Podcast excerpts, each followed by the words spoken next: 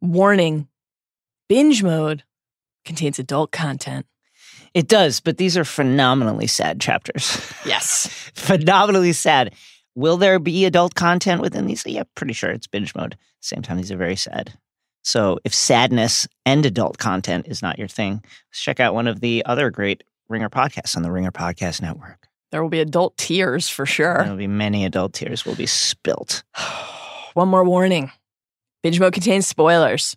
If you don't yet know why it is our mercy that matters now. Wow, I'm already about to cry. Holy shit. Please proceed with extreme caution. And now binge mode.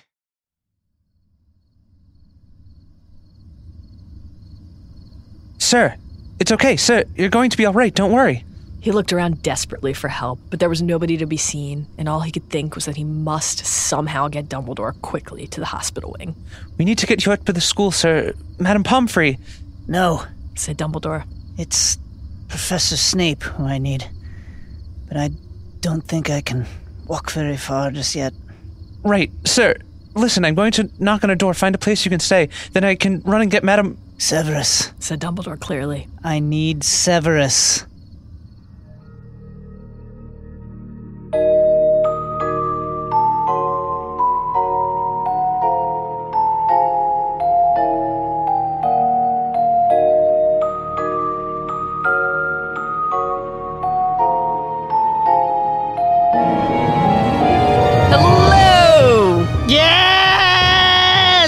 And welcome to Binge Mode Harry Potter. hmm I'm Mallory Rubin, executive editor of TheRinger.com. Oh, what a great website. Joining me today, now that he's reminded me to keep my mouth shut, my mind closed, It's important. it's Ringer Senior Creative. And your Half Blood Prince, Jason Concepcion. No unforgivable curses from you, Mal. But there is binge mode Harry Potter where we're exploring every facet of the Harry Potter universe. Whether or not you made it beyond the gates of Disapparate, please subscribe to this podcast on Apple Podcasts, Stitcher, Spotify, or wherever you get your podcasts. And please rate and review us. Five points and stars for binge mode. Please move past the gates. Follow us on Twitter and Instagram at binge underscore mode, aka the underscore, and join our Facebook group, which is only for binge mode fans and which is an excellent place to discuss what that squashy thing on the floor might be, which is like, let's actually not. Let's just keep running towards the gates after Snape and Draco and not think about the squashy stuff. That was truly troubling.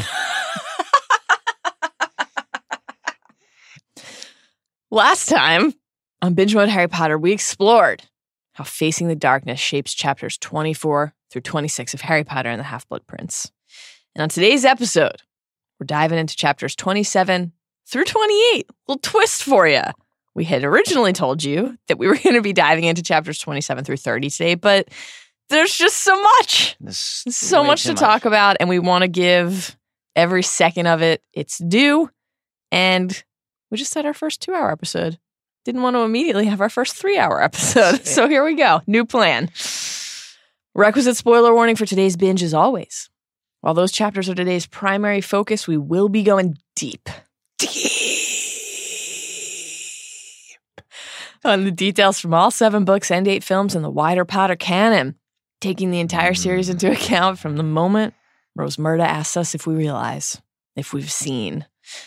So mount your brooms and take flight, because it's time to head to the lightning struck tower.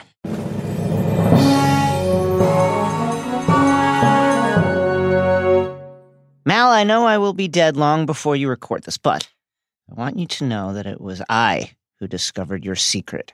I have stolen the real plot points and intend to destroy them as soon as I can.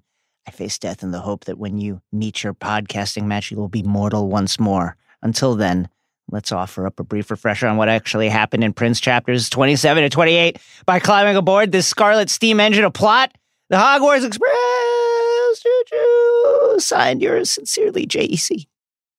Harry and Dumbledore return to Hogwarts from the cave, with the headmaster weakened from the potion, and the horror only rises when they survey their surroundings. The dark mark hangs above Mm. Hogwarts' astronomy tower, showing the Death Eaters have infiltrated the school. They fly to the tower, and Dumbledore instructs Harry to get Snape. But before he can, Malfoy storms up the steps and disarms Dumbledore, who, in his final second with his wand, chooses to immobilize Harry, leaving him stuck beneath the invisibility cloak. Dumbledore and Malfoy speak, but Draco is joined by more Death Eaters, and then by Snape. Dumbledore pleads with him, and Snape utters the killing curse, throwing Dumbledore off the ramparts toward the hard ground below. The longest, loudest, Yes. and most restorative Phoenix song you can possibly find, Isaac. For Albus, Percival, Wulfric, Brian, Brian. Dumbledore. Phoenix lament for Albus Dumbledore.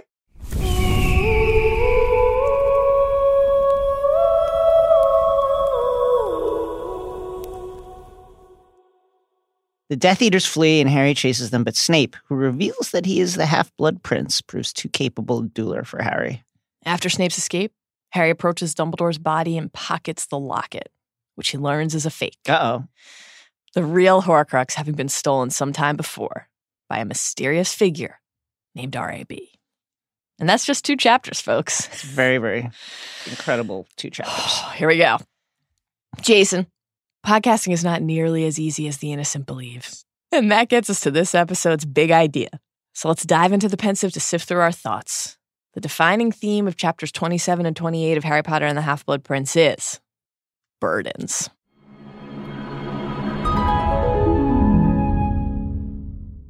Chapter 27 The Lightning Struck Tower. Harry, concentrating with all his might, apparates himself and Dumbledore back to Hogsmeade. From the book, all was still, the darkness was complete, but for a few street lamps and lit upper windows. Take a moment to lose yourself in this sentence, to let the quiet and calm and peace wash over you, because things aren't going to be still for long. Harry, stitch searing in his chest, lauds their achievement. We did it! We got the Horcrux, but Dumbledore isn't able to celebrate. He says, That potion was no health drink. And he sinks to the ground at Harry's side. Harry's desperate for help, desperate for a way to get Dumbledore quickly to the hospital wing. The weight of the headmaster's health now squarely on his shoulders. No one else knows what happened to Dumbledore. No one else knows how dire the need is. But when Harry mentions Madame Pomfrey, Dumbledore says, No, it is Professor Snape whom I need.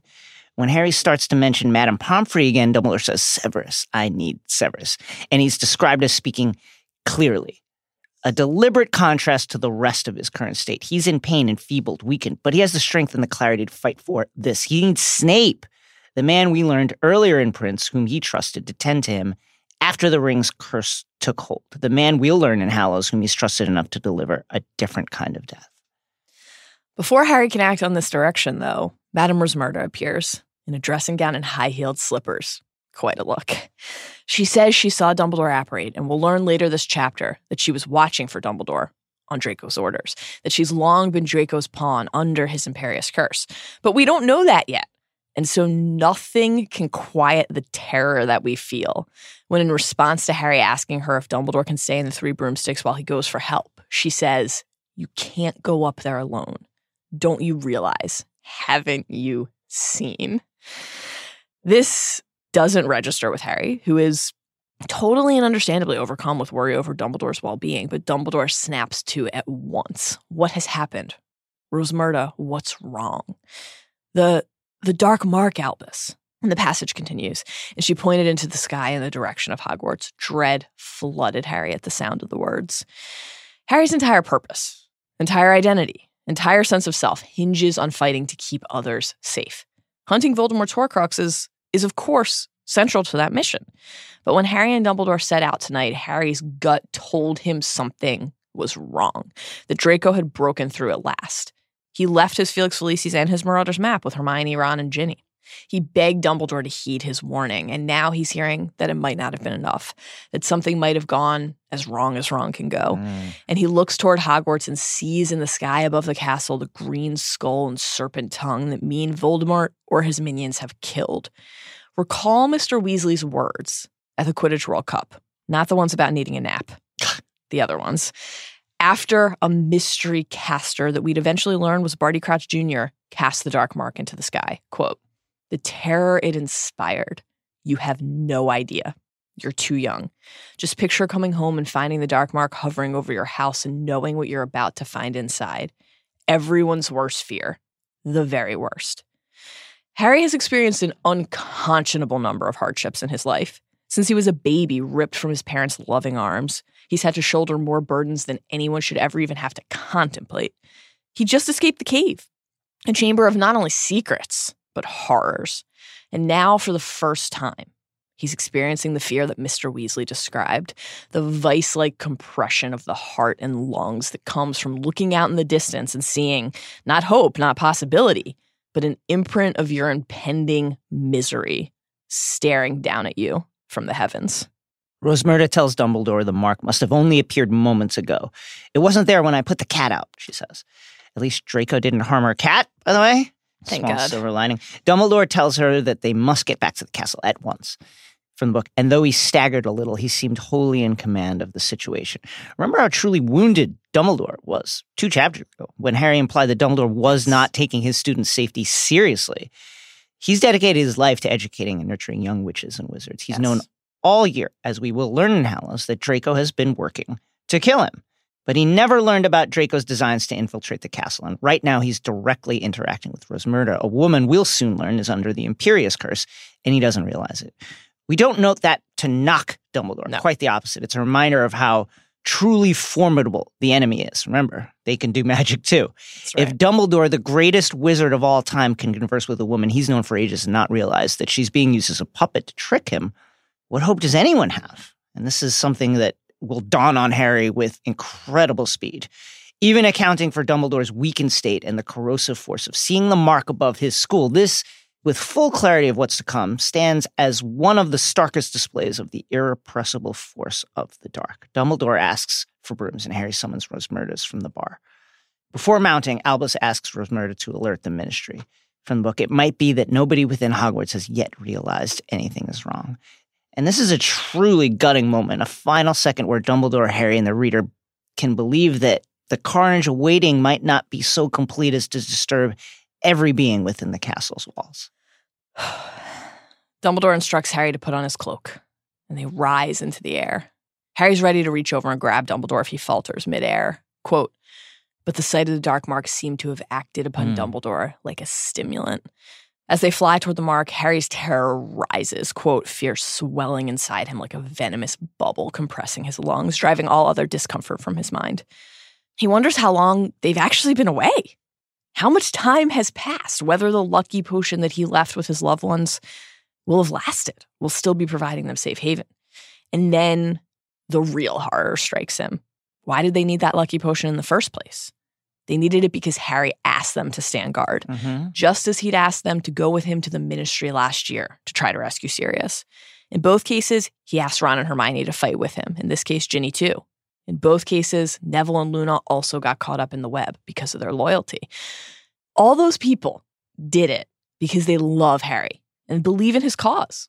They did it because, just like Harry, they truly want to fight for what's right, to protect the community that they've built and stop those who would do it harm. When Sirius, Fred, and George fought after Arthur's injury, Sirius told the twins that Arthur wouldn't thank them for compromising his mission, told them, quote, there are things worth dying for. Mm-hmm. And Harry's friends feel that way too, just as he does. We'll see at the end of this book and throughout Hallows how very far they're willing to go to stand by his side. We've seen it really every moment to this point, from the smallest assists on a potions essay to following him into the Chamber of Secrets or Roots of the Whomping Willow. But seeing that clearly requires thinking rationally. And right now, Harry's thoughts are warped by his worry. Quote, was it one of them who had caused the mark to be set over the school? Or was it Neville or Luna or some other member of the DA? And if it was, he was the one who had told them to patrol the corridors. He had asked them to leave the safety of their beds. Would he be responsible again for the death of a friend? That last line is a wrenching encapsulation of the burden Harry carries, the burden that he places on himself. He believes in the power of choice. He champions agency, just as Dumbledore has long championed it to him. But he also can't help but feel when his loved ones are in peril that it's because of him. Mm-hmm. The same love that saved him as a baby and will save the world one book from now guides Harry always. Also, constantly causes him to question himself. It's a push pull of motivation and doubt, an endless reminder in ways both inspiring and terrifying of what he's fighting for. As they fly toward the castle, Harry hears Dumbledore muttering in a strange language, just as he had in the cave. Harry realizes as he feels the broom shudder upon the crossing the boundary into the grounds that Dumbledore has released the protective enchantments to let them pass. Another small but crucial moment where we're reminded of Dumbledore's station and of what he really represents. The castle's protection stems from his very utterance and very breath. He's a protector, not just in idea, but in execution, the reason behind the no safer place truism that fuels our jokes, but the wizarding world's belief alike. Harry realizes that the Dark Mark is above the astronomy tower, the castle's highest. Recall Professor Trelawney's words to Harry after he found her in, outside the room of requirement as she lamented Dumbledore's refusal to heed her warnings. Again and again, no matter how I lay them out, the lightning struck tower, calamity, disaster, coming nearer all the time. That calamity, that disaster are here at last atop the lightning struck tower, to which Dumbledore and Harry are now speeding. When they land atop the tower, the ramparts are deserted. There's no body, or indeed any sign of a fight. Harry asks what it means and sees Dumbledore clutching in his chest. Go and wake Severus, said Dumbledore faintly but clearly. Tell him what has happened and bring him to me. Do nothing else. Speak to nobody else and do not remove your cloak. When Harry pushes, Dumbledore reminds Harry that he swore to obey, and that promise hasn't expired just because they're no longer in the cave, though this night will test so many of their promises to each other. Just as Harry's about to open the door, they hear running on the other side, and Dumbledore motions for Harry to step back. And he draws his wand as he does so. Quote, the door burst open and somebody erupted through it and shouted, Expelliarmus! Harry's body became instantly rigid and immobile, and he felt himself fall back against the tower wall, propped like an Hmm. unsteady statue, unable to move or speak. He could not understand how it had happened. Expelliarmus was not a freezing charm. Oh, man.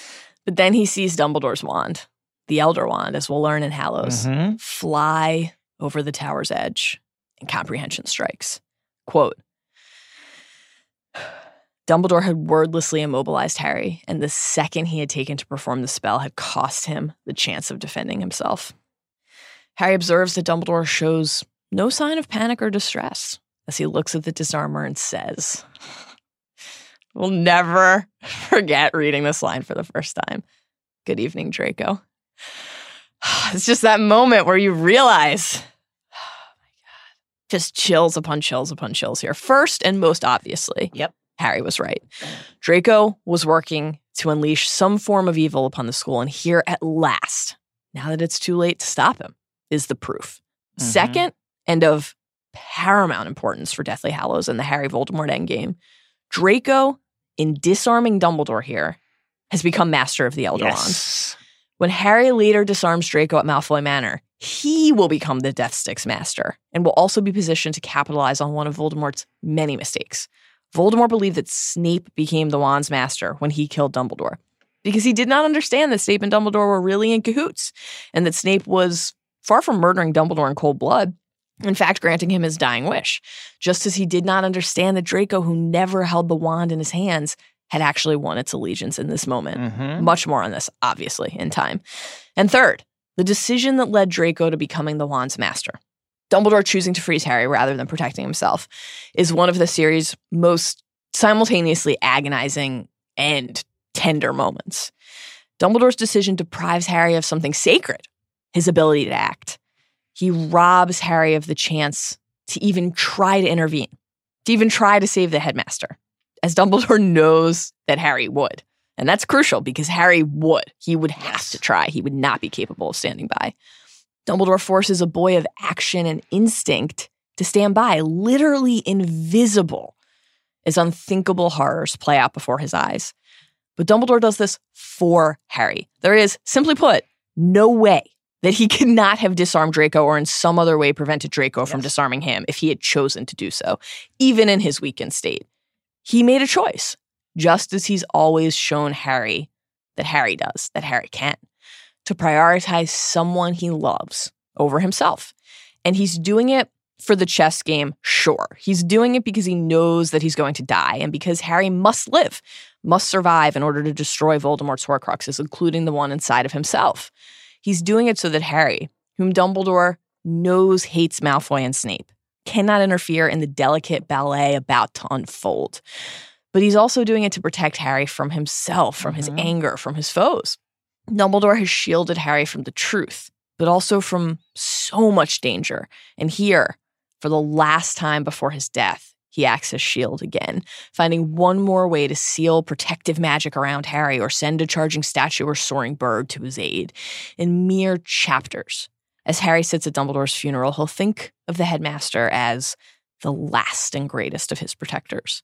Dumbledore's lessons and shields will come to Harry from beyond the grave, but here in Dumbledore's final moments of life, he looks, for all of his many layered reasons, to act on his self assigned precious burden to keep Harry safe.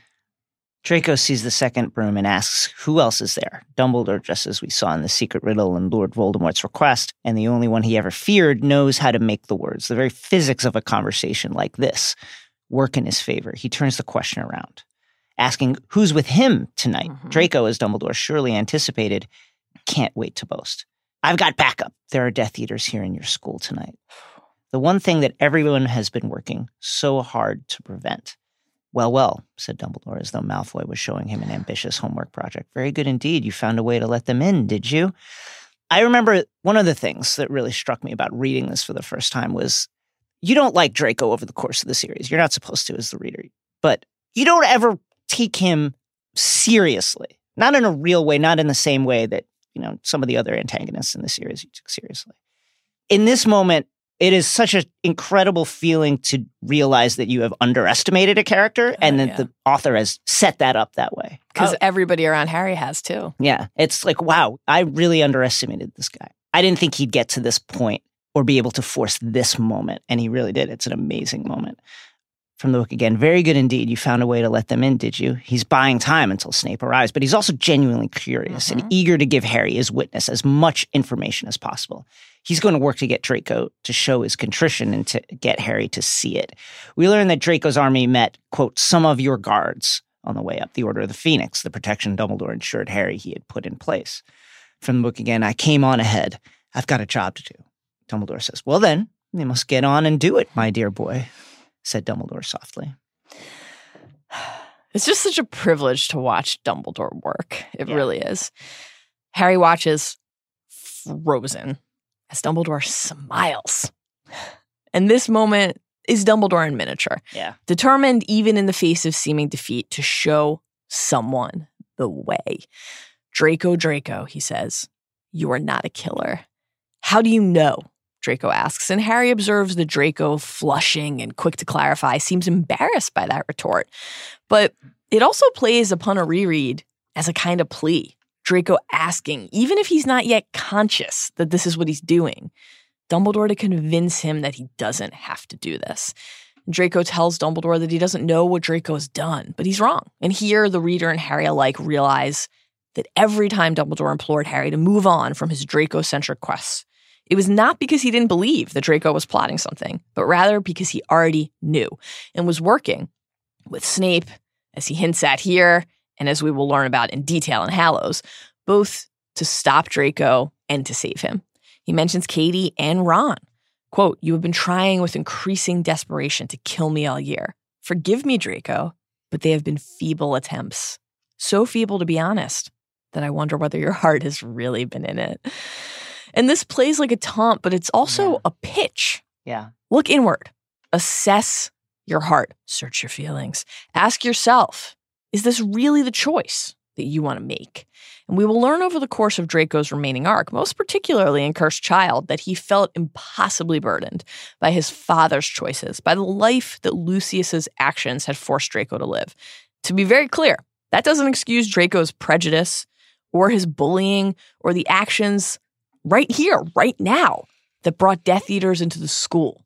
But it does show how trapped he felt, Mm-hmm. how unsure he was, even here with the greatest wizard of all time offering him an out of whether there could really ever be any other way. As this exchange continues, Harry hears a yell from the castle. Dumbledore seems to draw strength from this. Draco more fear. Draco, quote, seemed almost as paralyzed as Harry was.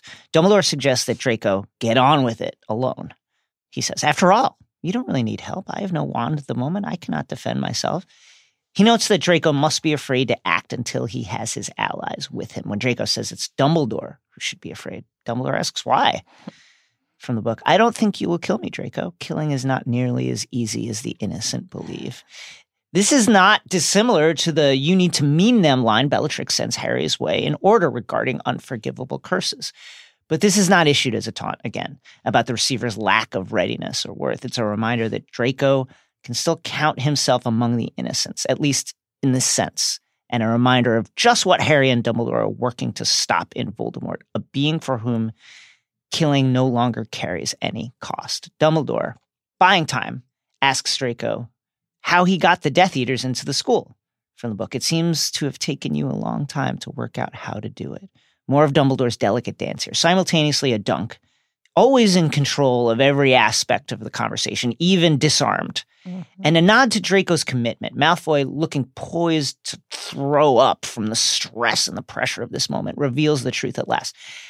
He says, I had to mend that broken vanishing cabinet that no one's used for years, the one Montague got lost in last year. Ah, Dumbledore's sigh was half a groan. He closed his eyes for a moment. That was clever.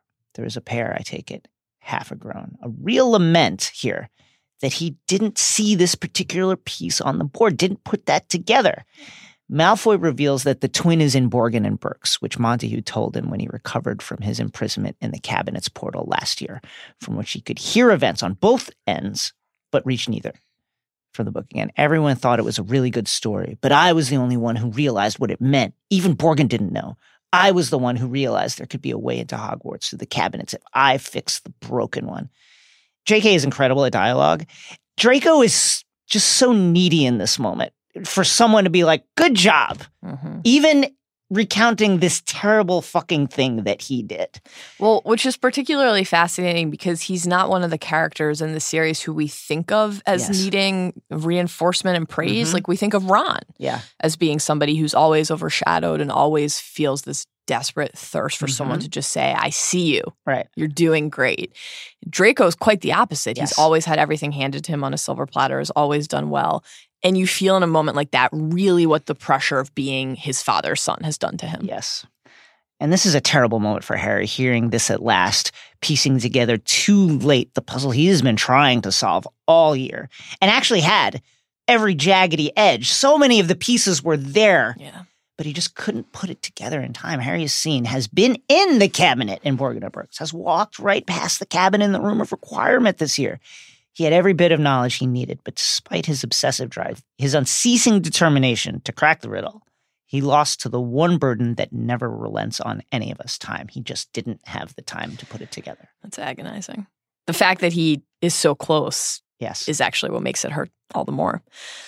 Dumbledore brings up the necklace and the mead again, the futile, sloppy attempts that Draco made as the cabinet mending faltered. And he says, too, that he realized Draco was the one behind all of those attempts. More clarity for Harry and readers that Dumbledore did not think Harry wrong, even as he dismissed him. Draco asks, Well, if you knew, why didn't you try to stop me? I tried, Draco, Dumbledore says. Professor Snape has been keeping watch over you on my orders. He hasn't been doing your orders. He promised my mother. Of course, that is what he would tell you, Draco, but mm. he's a double agent you stupid old man. He isn't working for you. You just think he is. We must agree to differ on that, Draco. It so happens that I trust Professor Snape. Well, you're losing your grip then. These words ran through heads and hearts in the wait between Prince and mm-hmm. Hallows as people debated with each other, with themselves, what side Snape was really on.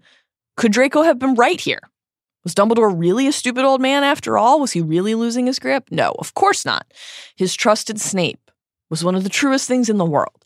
But everything between now and the prince's tale will test that fully as Draco begins to gloat sycophantically about how he'll soon be the Dark Lord's favorite. Dumbledore pieces together who Draco's Hogsmeade accomplice actually was. Rosmerta, under the Imperius Curse, passed the necklace in her pub and poisoned the mead that she then sent to Slughorn. Dumbledore asks how Draco has been sending her orders, given the school's monitoring of all known methods of communication. Enchanted coins, Draco says. Isn't that what the DA used last mm-hmm. year? Dumbledore asks. And as this exchange plays out, Draco's wand hand is shaking and Dumbledore is sliding further down the wall. They're both working to maintain their resolve, but they're also both crumbling in different respects. Yeah, I got the idea from them, said Malfoy with a twisted smile. And it really hurts to hear this, to realize that Draco has co opted and befouled a technique that Hermione and Harry used not to do harm, but to unite the well intentioned against oppression and evil. Draco says he also got the idea to poison Mead, quote, from the Mudblood Granger, whom he heard saying Filch wouldn't recognize potions. Please do not use that offensive word in front of me, Dumbledore says. Malfoy gave a harsh laugh. You care about me saying mudblood when I'm about to kill you? Yes, I do, said Dumbledore. We learn in Hallows why this matters so much to Dumbledore, how he worked to crawl out of the pit of temptation that Grindelwald and his anti-muggle rhetoric dug for him. He is fighting even at the end for what's right, just as he's implored his students to do. He asks what happened tonight specifically and learns that Rosmerta tipped off Draco to Dumbledore's Hogsmeade trip from the book. But she said you were just going for a drink. You'd be back.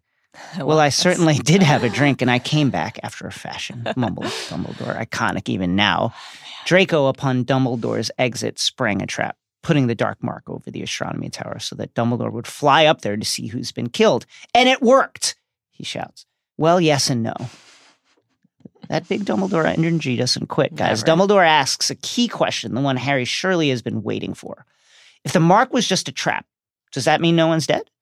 Malfoy says, Someone's dead. And his voice seemed to go up an octave as he said it. One of your people. I don't know who. It was dark. I stepped over a body. I was supposed to be waiting up here when you got back, only your phoenix lot got in the way. Yes, they do that, said Dumbledore. The commotion in the castle seemed to be drawing nearer as Harry hears this, and his, quote, heart thundered unheard in his invisible chest. Who had died? Which loss will burden Harry's soul moving forward? So many great lines from Dumbledore there. Yes, they do that. Oh, he's the best. Dumbledore, also hearing the approaching warriors, says there's not much time left. It's one of my favorite parts. Quote, so let us discuss your options, Draco. Draco fronts, tries to act tough, tries to act in control. He has the wand, he has the power. But Dumbledore notes yet again if he really intended to use that wand to kill, he would have done so by now. Mm-hmm when Dumbledore was alone and unarmed and clearly weak, as vulnerable as Draco could ever hope to find. Instead, Draco, as Dumbledore puts it, stopped for this pleasant chat about ways and means. and now, Draco's facade cracks, and his terror begins to show through overtly. I haven't got any options, said Malfoy, and he was suddenly white as Dumbledore. I've got to do it. He'll kill me, he'll kill my whole family. Draco has done and said vile things. He also is a boy who is desperately afraid, not only of what might happen to him, but of facing the question of who he wants to be. This is the moment for him to decide. Now, you could fairly say that he's had plenty of those moments before and that he failed to make the right choice. Here is another opportunity for him to choose differently. Dumbledore, whose trust and belief in second chances has always maddened Harry so, mm. sees this. I appreciate the difficulty of your position, said Dumbledore. Why else do you think I have not confronted you before now? Because I knew that you would have been murdered if Lord Voldemort realized that I suspected you. He worried that Voldemort would use Legilimency against Draco. Quote, but now at last we can speak plainly to each other, he says. In many respects, Dumbledore's recent life has been defined by these moments the opportunity to speak plainly at last. Some of those moments for him will never come in the corporeal world. Some came, but too late. But he still believes here that there's time.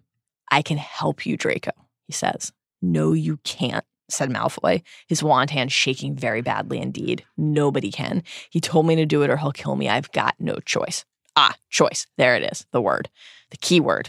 One of the defining themes of the story, one of the pillars on which Harry's tale is built we so often hear of how their respective choices is what separates Harry and Voldemort. But they're not alone in this story. Everyone, including Draco, has the power to decide. Everyone, including Draco, feels the utter hopelessness that stems from believing that agency has been deprived. Dumbledore promises to hide Draco and his family to protect them completely. He appeals once more to Draco's sense of self. You are not a killer. And then we get one of the most gutting exchanges in the series. But I got this far, didn't I? Mm-hmm. Draco says. They thought I'd die in the attempt, but I'm here and you're in my power. I'm the one with the wand. You're at my mercy. Whew. This next line from Dumbledore is an all timer. no, Draco, said Dumbledore quietly. It is my mercy and not yours that matters now. Just incredible. I remember being so afraid for him in that moment, so afraid for Dumbledore, but also just so awed by him. Mercy is a gift, a humanizing salve, but it is also a burden. Think, as we often do, of Ned Stark and the madness of mercy that doomed him, and think of Varys's loaded reply. Ah, the children. It's always the innocents who suffer. So often, compassion is one of war's mm. first victims. Wisdom, too. But Dumbledore knows that war isn't worth waging, absent grace and charity. That those are the very virtues that they're really battling to protect.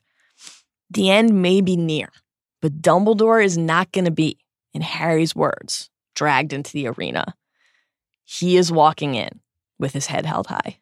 Malfoy does not speak, but his wand hand trembles, and Harry believes that he sees it, quote, drop a fraction. Draco has decided to lower his wand, which Harry will not forget. But before Draco can repent, before he can do anything, four people in black robes burst through the door. From the book, still paralyzed, his eyes staring unblinkingly, Harry gazed in terror upon four strangers. It seemed the Death Eaters had won the fight below. We learn that two of the four are the brother sister horror show Amycus and Alecto Carrow. A third is Fenrir Greyback, the infamous werewolf who bit Lupin and enjoys preying on children.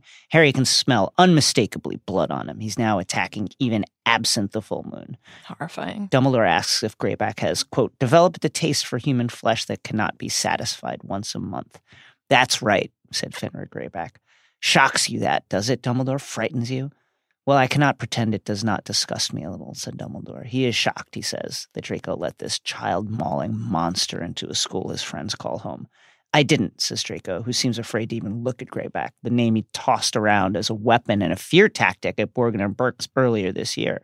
Draco is now facing the burdens of his own actions bearing fruit, of his taunts becoming reality. Yes. Greyback picks flesh from his teeth as blood drips down his chin, like what transpired in the cave. This is pure horror. The fourth Death Eater tells Draco to act, and then the siblings notice Dumbledore's frail state. They mock him, asking what happened. Oh, weaker resistance, slower reflexes, Amycus, old age, in short.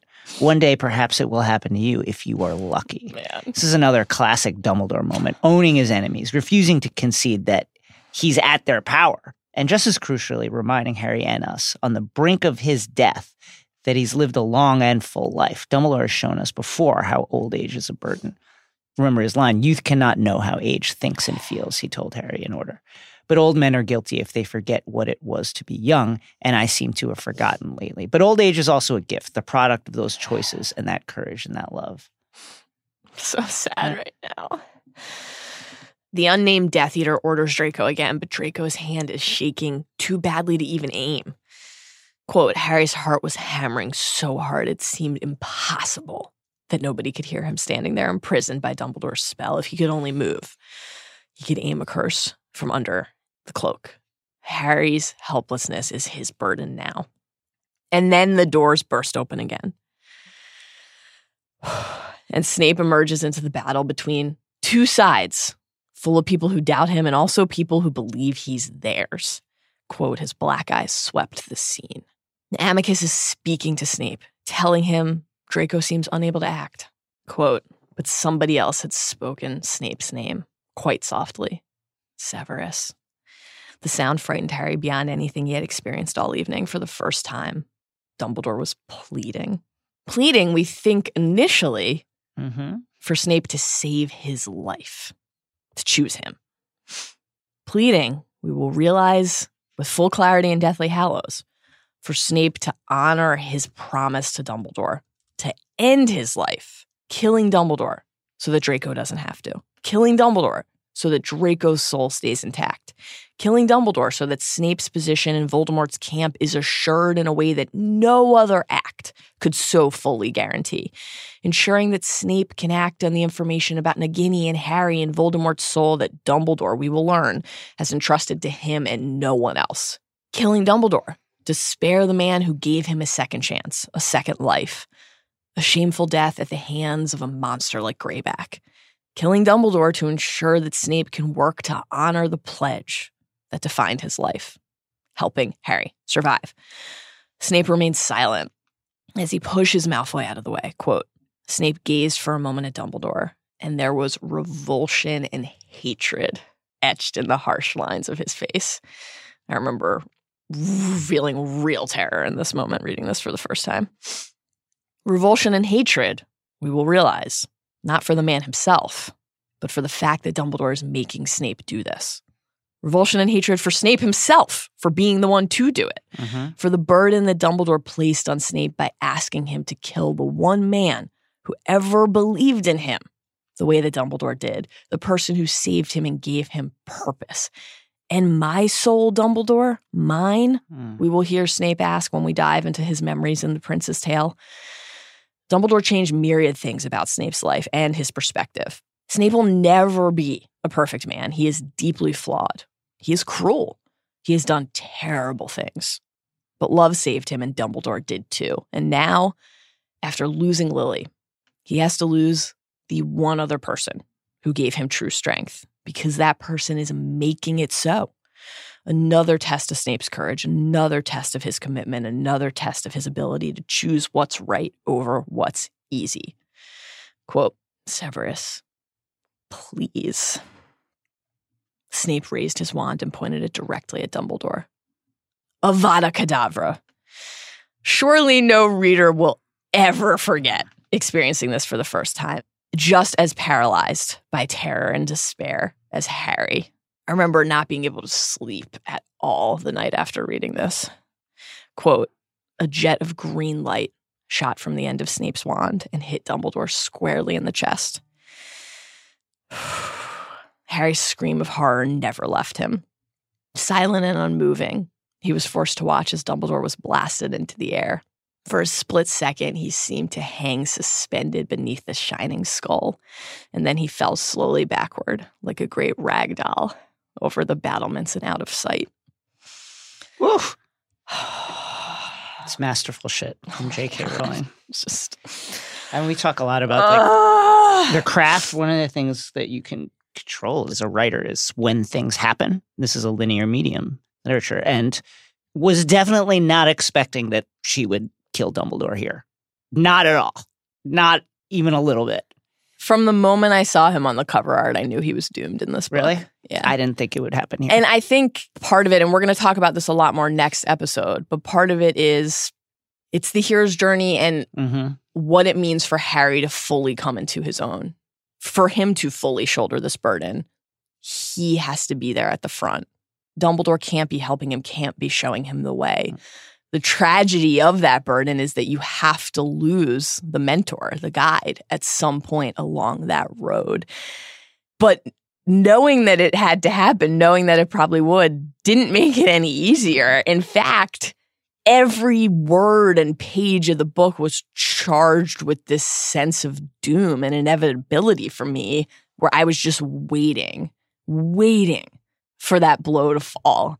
And the way that it does with every character who you've ever doubted or wanted so badly to believe in, finding themselves together in this place, in this moment of time. It's just such perfect execution and storytelling. And then to your point about linear storytelling, it is simultaneously that and something that we will realize in time has all of these little time loops built Mhm. in where all these things are happening that we don't realize. And then they're there for us when we go back and we can see every detail and every thread that was stitched together so perfectly into the fabric of this story. It's just unbelievable. How long did it take you to come back around on Snape? Like, what was your journey from Um, is he good or is he bad here? And obviously, we acknowledge and fully believe that good and bad is sort of a binary that we reject. But even so, what was your journey and the time frame of your journey here of assessing which side Snape was really on?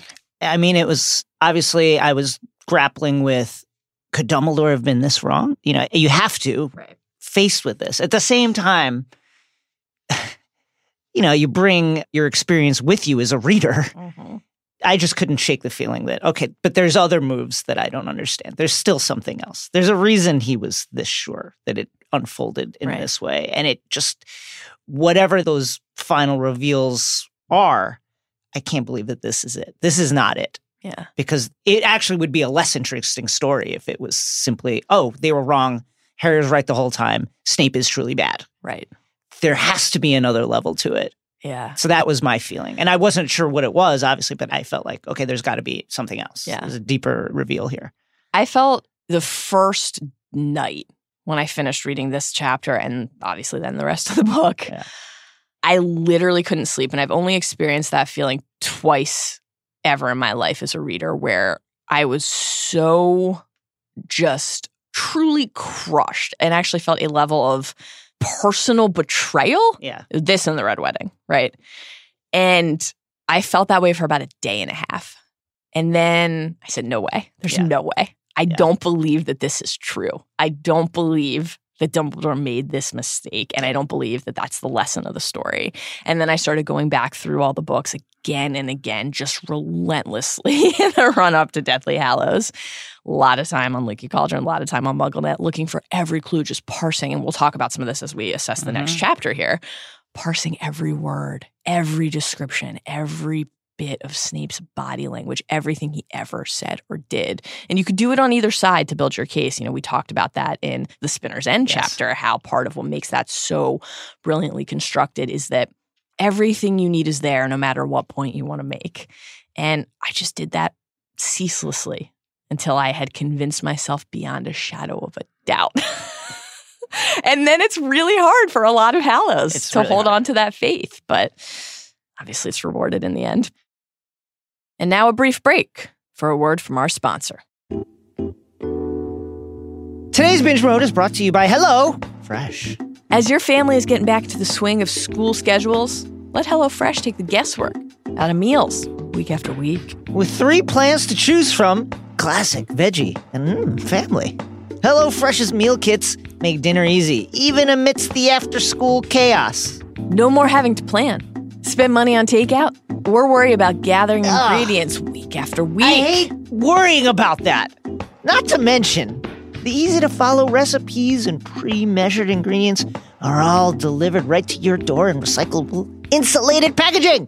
which comes in handy on those hectic Damn school right. nights when your to-do list is a mile long, or you're busy chauffeuring kids, practices, and study groups. There's even a one pot recipe for maximum flavor with minimal cleanup. So you can get that time back Mm. to do more of what you love, like listening to binge mode. Listen, we love to eat.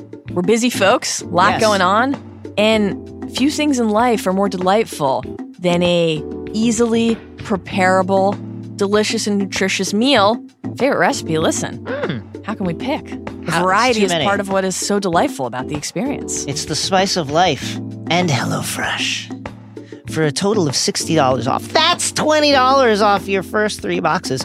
Visit HelloFresh.com slash binge60 and enter the code binge60. Get the equivalent of six meals free when you go to HelloFresh.com slash binge60 and enter code binge60. And now back to binge mode. Chapter 28 Flight of the Prince. Life is never the same when a loved one dies. The experience is like a small death. One moment a person is alive and part of the world, and in a flash they're gone. And it's a change so irrevocable that in the immediate aftermath, the heart and the mind simply can't accept it. From the book, Harry felt as though he too were hurtling through space. It had not happened. It could not have happened. The world, as Harry knows it, has essentially ended.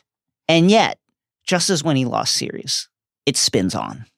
In the months and years to come, Harry will have to grapple with what the events of this night mean, but that's simply all too much now.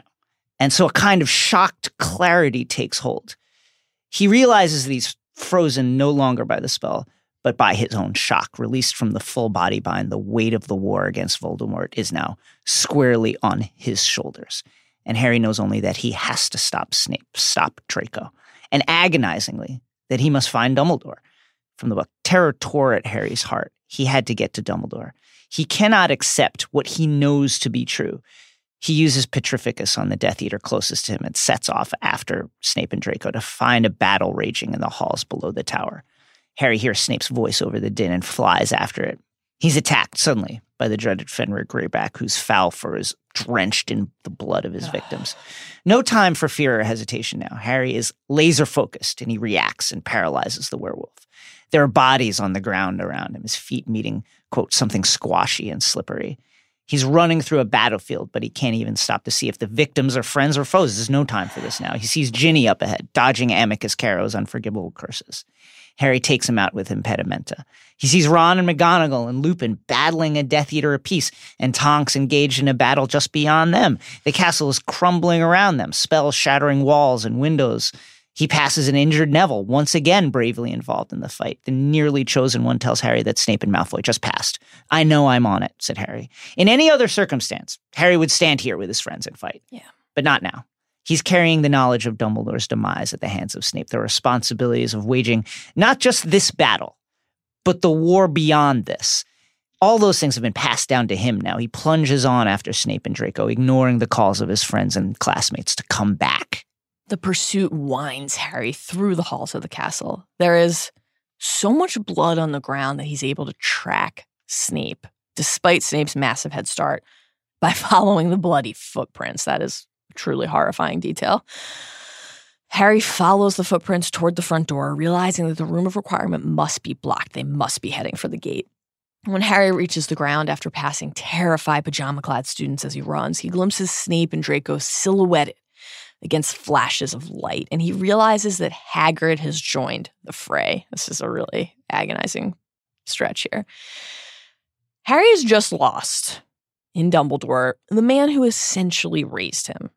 Hagrid is not quite a parental figure. He's more a hybrid of brother and friend, but he brought Harry into the wizarding world long before he taught him in class. He absorbed the burden of teaching Harry other things who he was, why he mattered, what he'd done. Hagrid plucked Harry out of a miserable life with the Dursleys and told him the truth of his very being. And Hagrid's intervention over the Dursleys' various objections and obstacles led directly to Harry's life at Hogwarts, to Ron and Hermione and all their adventures, to their triumphs and tragedies alike. Hagrid is, simply put, family. And the thought of losing him too tears at Harry. Quote, though every breath seemed to shred his lung and the stitch in his chest was like fire. Harry sped up as an unbidden voice in his head said, Not Hagrid. Not Hagrid, too. Harry is already carrying the weight of too many losses. He cannot bear this one, too. After a brief exchange of spells with the Carrows, Harry runs on, seeing Hagrid battling the huge blonde Death Eater, his half giant skin absorbing the man's curses. But Snape and Draco are almost at the gates, beyond which they'll be able to disapparate to freedom, so close to getting away with what Harry thinks is Dumbledore's murder. Harry closes to within 20 yards of the pair and shouts, Stupefy. He misses, but the spell gets Snape's attention, and he tells Draco to keep on going. Then he turns to face Harry. They look at each other and raise their wands in unison. Harry, without blinking, attempts Crucio. Snape easily parries it. There's so much about this exchange that follows. Just the very fact that they are staring each other Yeah, down at there's last. So much about it. One of the things that jumped out at me immediately is just how advanced Snape is. Harry is not a match for Snape. You can't even imagine that he could possibly duel with Snape. You just really get a sense of how good Snape is. it, it's not dissimilar, even though it's different, it's not dissimilar to your point about understanding the scope of someone's ability Yeah. from Harry witnessing Dumbledore and Voldemort duel Yeah. in the ministry. And part of the point, there are obviously a million things at play in that scene, but part of the point is just to show you how far ahead Yeah. of Harry they really are, how important the things like love and courage and choice in his life really are because they're the things that allow him to close that gap, not the skill. And that's no shade at Harry, who Yes. is very advanced. He's very advanced. But this is a different It's a different kind level. of thing. And Snape, again, whichever side you thought he was on, whichever thing you believed. He was tricking one of them. Yeah. He was tricking Dumbledore or It- that Voldemort. had to be that has to be the case. and that's not even a demerit against one of them. Yeah. It's a testament to Snape's skill, and you see it here as well. Snape easily parries the Easily. unforgivable, knocking Harry down as the blonde Death Eater lights Hagrid's house on fire with Fang inside. The yelps of the animal come out from Horrible. The last time Harry Protect tried to Fang. protect him, please. The last time Harry tried to use this spell during the Battle of the Ministry, Bellatrix told Harry that righteous anger was not enough. He needed to mean it. And more than needed to mean it, needed to actually want to cause someone pain for the curse word. What about now? After years of suffering Snape's taunts and bullying, years of believing that Snape was an agent of Voldemort, of warning Dumbledore of just that, to no avail, only to, as far as he knows and believes, just have his suspicions proved correct in the most horrific of ways. Does Harry mean it now? Does he want to hurt Snape? Would he enjoy doing it? Only Harry knows. I honestly don't know. Only Harry knows. It's an incredible moment. I lean, I think no. I think no. But the fact that you can ask the question is notable. That's what's incredible here.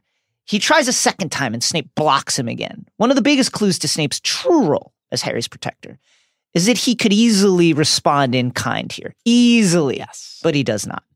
No unforgivable curses from you, Potter. You haven't got the nerve or the ability. Harry attempts Incarcerus, and Snape casually dismisses this as easily as if he were handing Harry detention. Fight back! Harry screamed at him. Fight back, you cowardly ah! And this strikes a nerve with Snape. Mhm. Coward? Did you call me Potter? shouted Snape. Your father would never attack me unless it was four on one. What would you call him, I wonder? Harry attempts stupefy, and Snape flicks this away, blocked again and again and again until you learn to keep your mouth shut and your mind closed, Potter. This moment is a distillation of this entire exchange and their entire relationship Yes. almost. Harry wanting justice and revenge attacks Snape. Snape, meanwhile, openly loathful toward Harry, yet steadfast in his promise to protect the son of his true love. He not only refuses to strike back, but uses this awful, terrible, appalling moment on this terrible night to attempt to teach Harry, as he did last year, the importance of closing his mind. Yes. This is one of the many moments that readers who wanted to believe in Snape clung to in the wait between Prince and Hal as a clear effort not only to avoid harm, but to actively seek to guide, to honor, even in his grief and desperate need to flee, the burden of his promise. As Snape urges the Death Eaters toward the gates and Harry attempts impedimenta, his body is racked by excruciating agony, and he thinks it's Snape.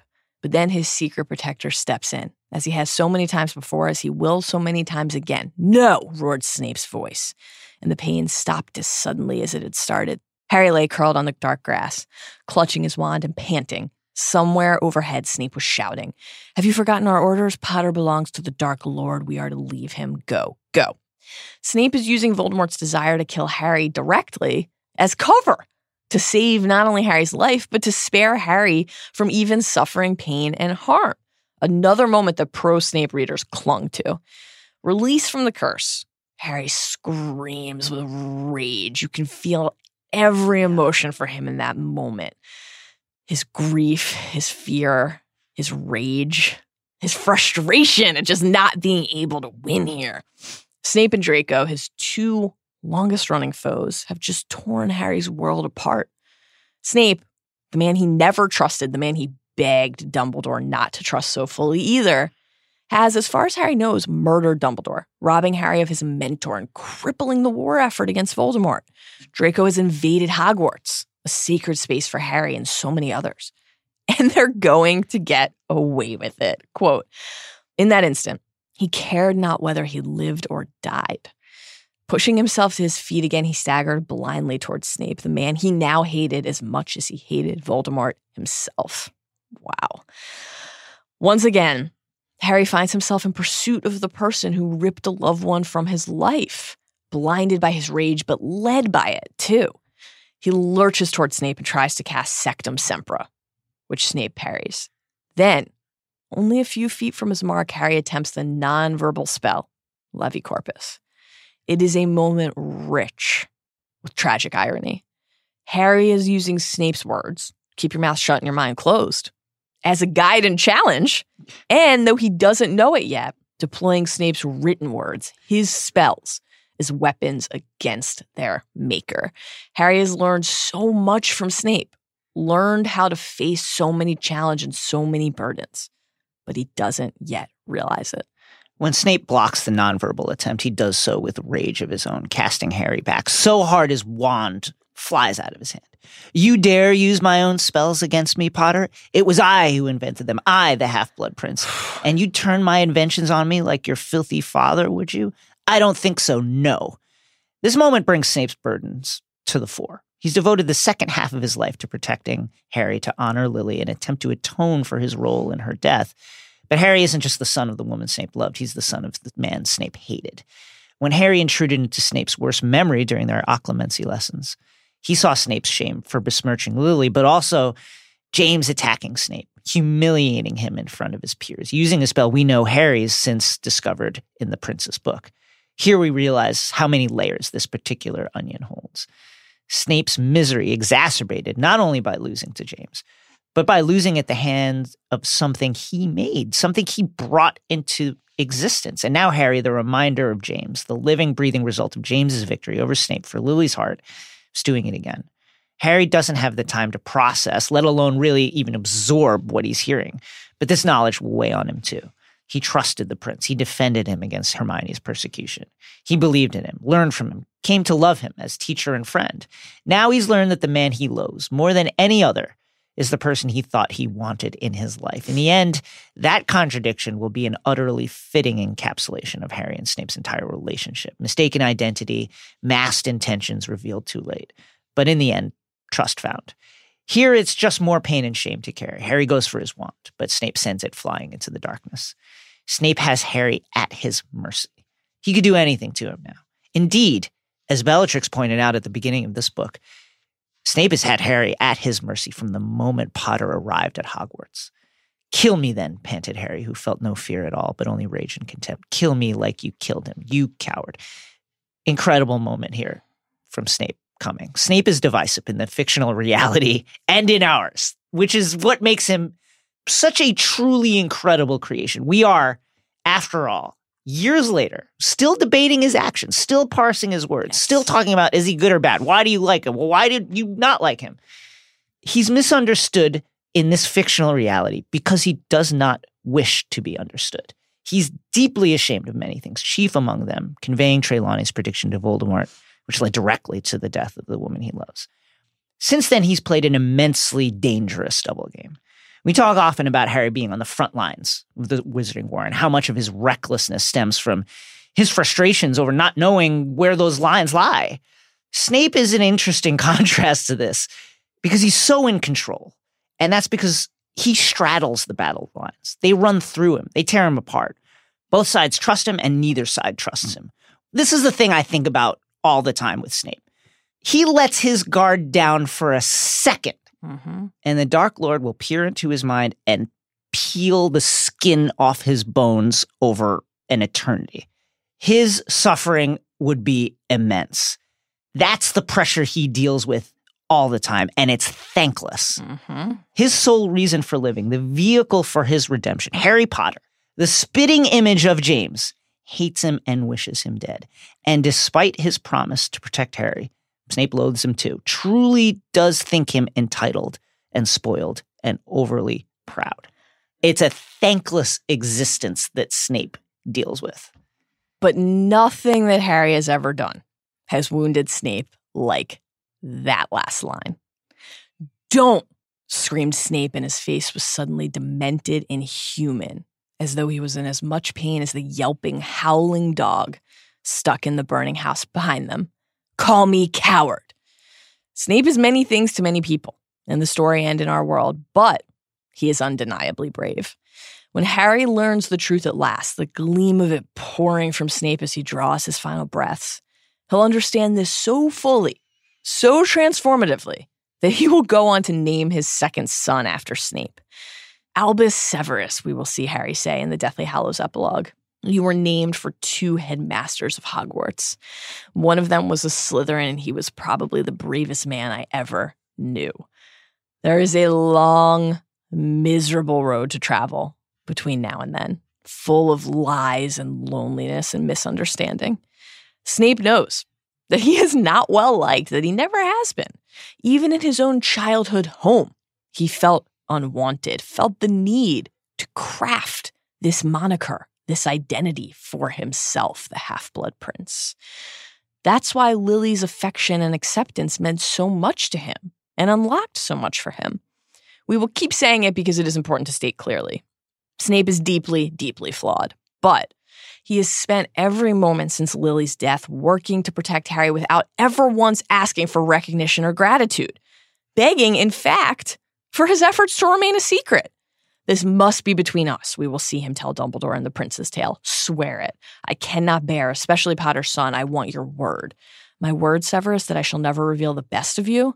And so the word coward calls his entire life, mm-hmm. not just this moment, but his entire existence, into question, undermines every effort that he has ever made, not only to protect Harry, but to honor his bond with Dumbledore, too.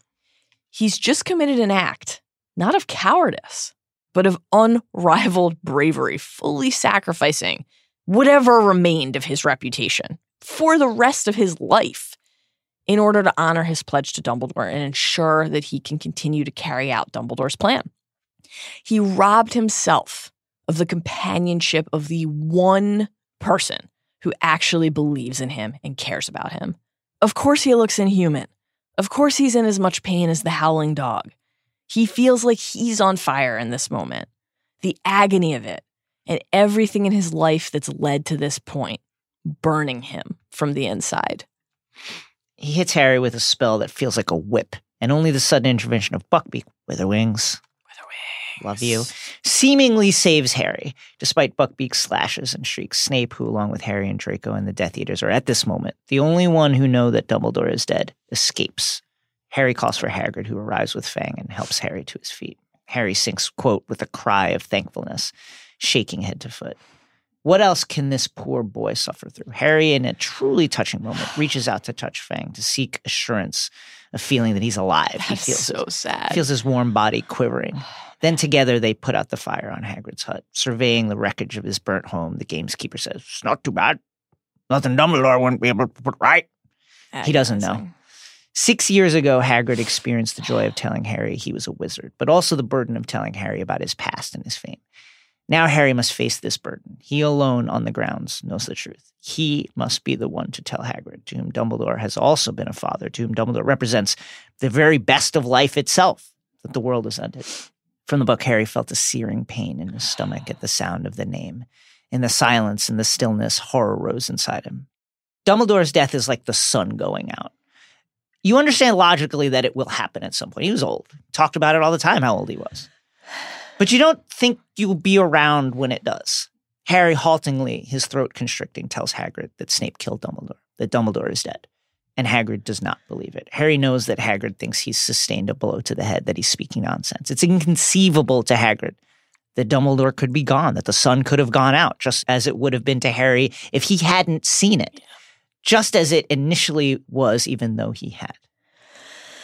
Harry lets Hagrid guide him back toward the school where many windows are now lit and people are pouring out onto the front lawn to gaze up at the dark mark in the sky, the back of the cover art that terrified American readers before they even cracked the book. Mm-hmm. Harry sees people moving toward the spot where he knows Dumbledore's body must be. What's that? Lying on the grass, Hagrid asks. It's hard even now more than a decade after we read this book for the first time to think of Dumbledore like this, mm-hmm. to think of this great wizard, this great man, reduced to just a shape on the ground, an indecipherable something in the distance. Harry feels the pain in his body as though he's experiencing it from a distance. Quote, what was real and inescapable was the awful, pressing feeling in his chest. He and Hagrid move through the crowd, and Harry hears Hagrid's quote, moan of pain and shock. But he can't comfort Hagrid or anyone right now. He's in too much pain himself. And he walks on and crouches down beside Dumbledore. this part is devastating. Quote, he had known there was no hope from the moment that the full body bind curse Dumbledore had placed upon him lifted. this kills me. Known that it could have happened only because its caster was dead. But there was still no preparation for seeing him here spread eagle, broken. The greatest wizard Harry had ever or would ever meet. And there's just something so devastatingly sad here about the way magic works. Mm-hmm. That Harry, even though his heart and soul could not comprehend Dumbledore's death, knew it rationally in his mm-hmm. mind because the magic had lifted, because Dumbledore's magical imprint was gone. That known magic that Albus had sent into the world toward Harry lifted along with his life. Harry and readers alike always thought of Dumbledore as a god, but he was a man, flesh and blood, flawed and mortal. And when Harry approaches him, his limbs are sticking out at odd angles, but his eyes are closed. And Harry, just such a touching moment, reaches out and straightens his glasses and wipes the blood from his mouth. Quote, then he gazed down at the wise old face and tried to absorb the enormous and incomprehensible truth that never again would Dumbledore speak to him. Never again could he help. At Dumbledore's funeral, Harry will harp on this newfound isolation, what the loss of not only another mentor, but this particular mentor really means. Harry so often resented what Dumbledore withheld, but he got so much from him too. He learned more from the headmaster than from anyone else in his life. Mm-hmm. He learned about Voldemort's past and about his Horcruxes and about his weaknesses, yes, but he learned something much more valuable too. He learned about the source of his own strength. And as Harry kneels, he feels something hard beneath his body and looks down to see the locket that's fallen from Dumbledore's pocket, the object that led them on this fateful chase into the night. It's opened from the force of the fall. Quote, and although he could not feel more shock or horror or sadness than he felt already, Harry knew as he picked it up that there was something wrong. Man, the despair. Mm-hmm. It's not as big as it should be. There's no ornate S marking. And the only thing inside is a scrap of parchment, which Harry pulls loose to read. Quote, to the Dark Lord, I know I will be dead long before you read this, but I want you to know that it was I who discovered your secret. I have stolen the real Horcrux and intend to destroy it as soon as I can. I face death in the hope that when you meet your match, you will be mortal once more. R.A.B boy, is she good at setting up the next book. Yeah. Harry cannot think about this mystery now. Only what this discovery means. This isn't a real Horcrux. Dumbledore drank the potion and weakened himself for nothing, Harry thinks. Harry does not know, of course, that Dumbledore was dying anyway from the ring's lethal curse. He doesn't have the ability here and now to realize how much of value the trip into the cave really taught him, regardless of what he's holding in his hands right now. It just feels like one more loss, one more failure, one more horrible weight that he must carry and that he must now carry alone. Quote Harry crumpled the parchment in his hand, and his eyes burned with tears as behind him Fang began to howl. Jason, mm-hmm. think your little jokes will help you on your deathbed then? Jokes? No, no, these are manners. Do it toss the invisibility cloak over our heads and lead us into the restricted section to teach us everything we need to know about your favorite spell, Avada Kedavra.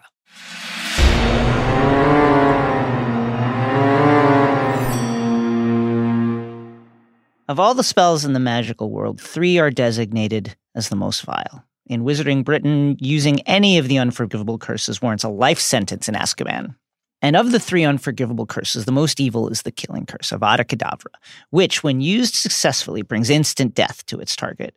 The name Avada Kedavra is an example of Rowling's play on real terms from other languages when inventing her spells.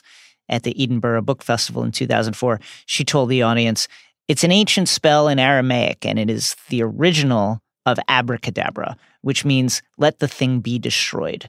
Originally, it was used to cure illness, and the thing was the illness, but I decided to make it the thing, as in the person standing in front of me. I take a lot of liberties with things like that. I twist them round and make them mine.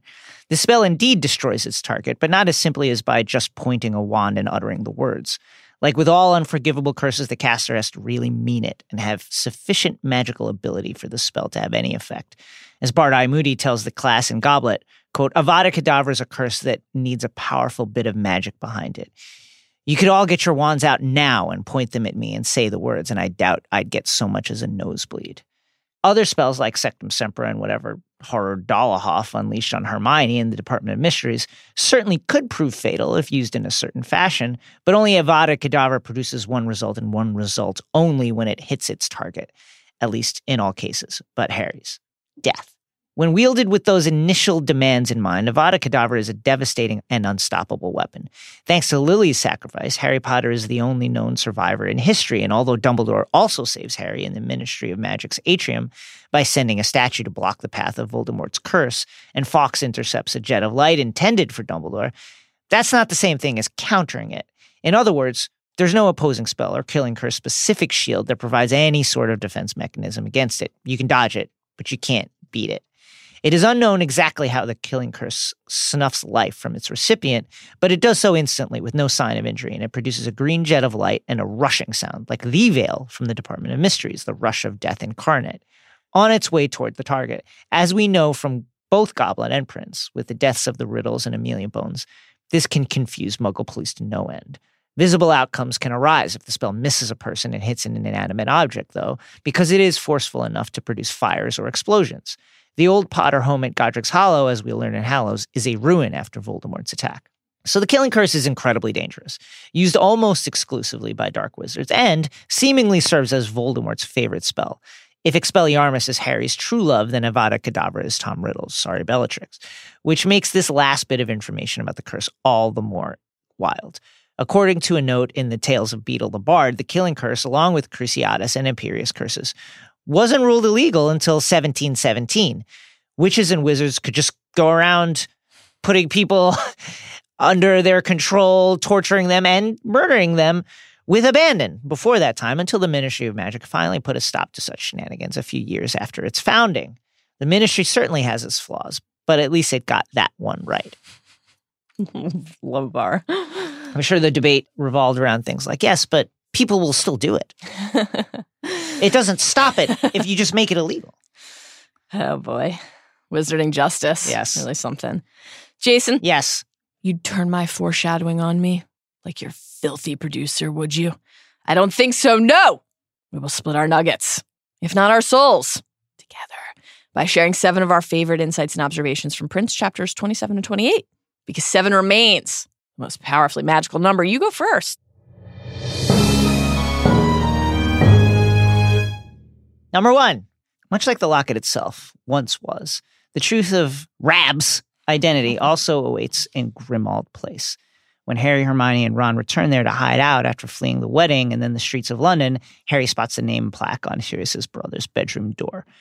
Quote, Do not enter without express permission of Regulus Arcturus Black. This discovery is followed shortly thereafter by the memory of the locket they found while cleaning the house before their fifth year, which leads them to question Kreacher which leads to the horrifying reveals in Kreacher's Tale and the eventual discovery that the locket, briefly in Mundungus's possession, went to Umbridge, from whom it must be stolen. Number two, as discussed, Draco says that he got the idea for his Rosmerta controlled coin from the DA. In the book's closing chapters, we will learn that the actual DA coins, the originals, played a role in this battle too. Neville and Luna entered the fight because they responded to Hermione's summons via the coin. Responded because they still check their DA coins, hoping for a message about a return of the meetings. A return, in other words, to their group of friends. Number three, we'll learn in chapter 29 that the squashy shape Harry stepped over was our guy Bill Weasley, maimed by the vile Fenrir Greyback. Speaking of, Greyback's repulsive display of unbridled lust for human flesh foretells a horrifying moment from Deathly Hallows when he'll sink his teeth into Lavender Brown. In the book, Lavender's fate remains unclear. In the movie, she's unambiguously finito. Number four, Harry leaves his invisibility cloak atop the astronomy tower when he's freed from his full body bind and runs to chase Snape. It is one of the quietest but saddest bookend moments in the series because, of course, the first time that Harry left his cloak atop that particular tower was in Sorcerer's Stone when he and Hermione took Norbert up there. And in that instance, the cloak returned to Harry thanks to Dumbledore, who left it folded for him along with the note just in case. Dumbledore, of course, cannot return it to him this time. Number five. From the book, Ginny was locked in combat with the lumpy Death Eater Amycus, who was throwing hex after hex at her while she dodged them. Amycus was giggling, enjoying the sport. Crucio, Crucio, you can't dance forever, pretty. In the next book, Harry will use Crucio against Amycus, and way to defend your gal, Harry. Speaking of spells, among the many that Harry uses during this stretch, his one true love, Expelliarmus, is not among them. Highly uncharacteristic for our dude. Ironically, the disarming charm is only used by none other than his nemesis, Draco Malfoy. Number six, in Deathly Hallows, when Harry mourns over Dobby, who, like Dumbledore, sacrificed himself for Harry, Luna reaches down and closes the elf's eyes, saying softly, There, now he could be sleeping. And when Harry looks at Dumbledore's body below the tower, he thinks that, but for his broken limbs, quote, he might have been sleeping. It's a small but lovely link between two of Harry's dearest companions and protectors. And the way that Harry finds Dumbledore's body here also recalls the way that he discovered the unicorn in the forest in Sorcerer's Stone. Quote, Harry had never seen anything so beautiful and sad. Its long, slender legs were stuck out at odd angles where it had fallen, and its mane was spread pearly white on the dark leaves. Another link here between Dumbledore and something so beautiful and powerful. Number seven from the book. Poor Mr. Filch would not, of course, think to check a bottle of Rosmerta's. Why not? Why? Are you doing security or not? I understand. Listen, Dumbledore, I didn't want to question you, especially after your death. and I understand you take the security seriously, but can we get somebody else yeah. who can check for potions and stuff and we'll also just check everything? You can't be like, well, it's from Rosmerta. She's a friend, so we're not going to check it. What about literally the thing that happened, the Imperius curse. They know that everyone might be under someone else's control. It's a thing we should worry about. Where's the Molly Wobbles identity check equivalent of did Rosmerta really send this and did she do it in her own right mind? I mean, Filch is too busy, I guess, checking the structural integrity of the chains hanging from his ceiling. With Madam Pince. We got to inject some comedy into the episode. Filch, do your job, my guy. Mal. Yeah. Fight back. Would I challenge you to pick the episode's winner? Fight back, you cowardly. Every episode, we're going to honor the person or I do who captivate us the most. And today, we're dishing out some last minute points and awarding the House Cup too.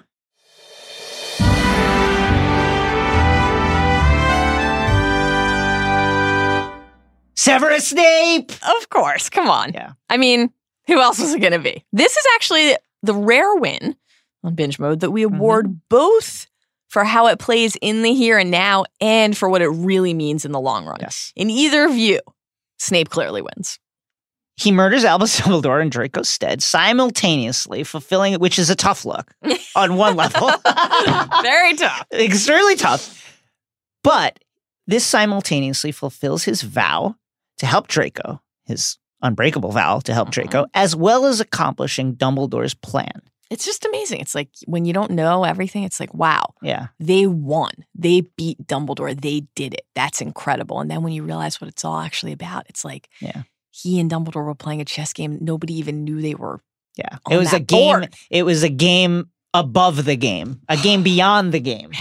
Snape also absolutely owns Harry. He just owns him. in one on one combat. It's just doing the Dikembe Mutombo finger whack He doesn't even over and over again atop the chosen one. he doesn't even duel him. That's how much he owns Right, him. He's just like, no. He's just like, I'm not Nope, even going to do it. That one, nope. nope. During his duel with Harry, he reveals his identity as the Half Blood Prince, emotionally devastating Harry, who trusted and defended the prince's textbook. We will talk more next episode, by the way, about Yeah. Snape's identity as the Half Blood Prince and what that means. And as a result of the Death Eater's takeover, Snape cements his place in Voldemort's camp more firmly, more assuredly than ever before. And this sets him on the path to ascend to headmaster of Hogwarts. Again, if he's really bad, that's a position of power. If he's really good, he's able to honor the promise that we will learn in Hallows he made to Dumbledore to always keep Hogwarts students safe. And he will use his position as Voldemort's deputy and the head of Hogwarts to carry out the rest of that mission to protect Harry and defeat the Dark Lord. Shouts to Severus. Mm-hmm. Well, friends, blocked again and again and again until you learn to keep your mouth shut and your earbuds in. Just like Isaac Lee and Zach Kram, our indispensable producer and researcher. We hope that you had as much fun as we did today. Not a fun episode, really. We hope that you Not a fun one. processed your grief Yes, please. as much as we did today. and that you're as excited as we are for what will be another incredibly sad episode. Next time, when we will be discussing chapters 29 through 30, just absolutely devastating chapters. Get ready to cry. Get ready. The gutting conclusion of Prince. We hope you're also excited for the rest of this journey because we're not done yet. Until next episode, remember don't call us cowards.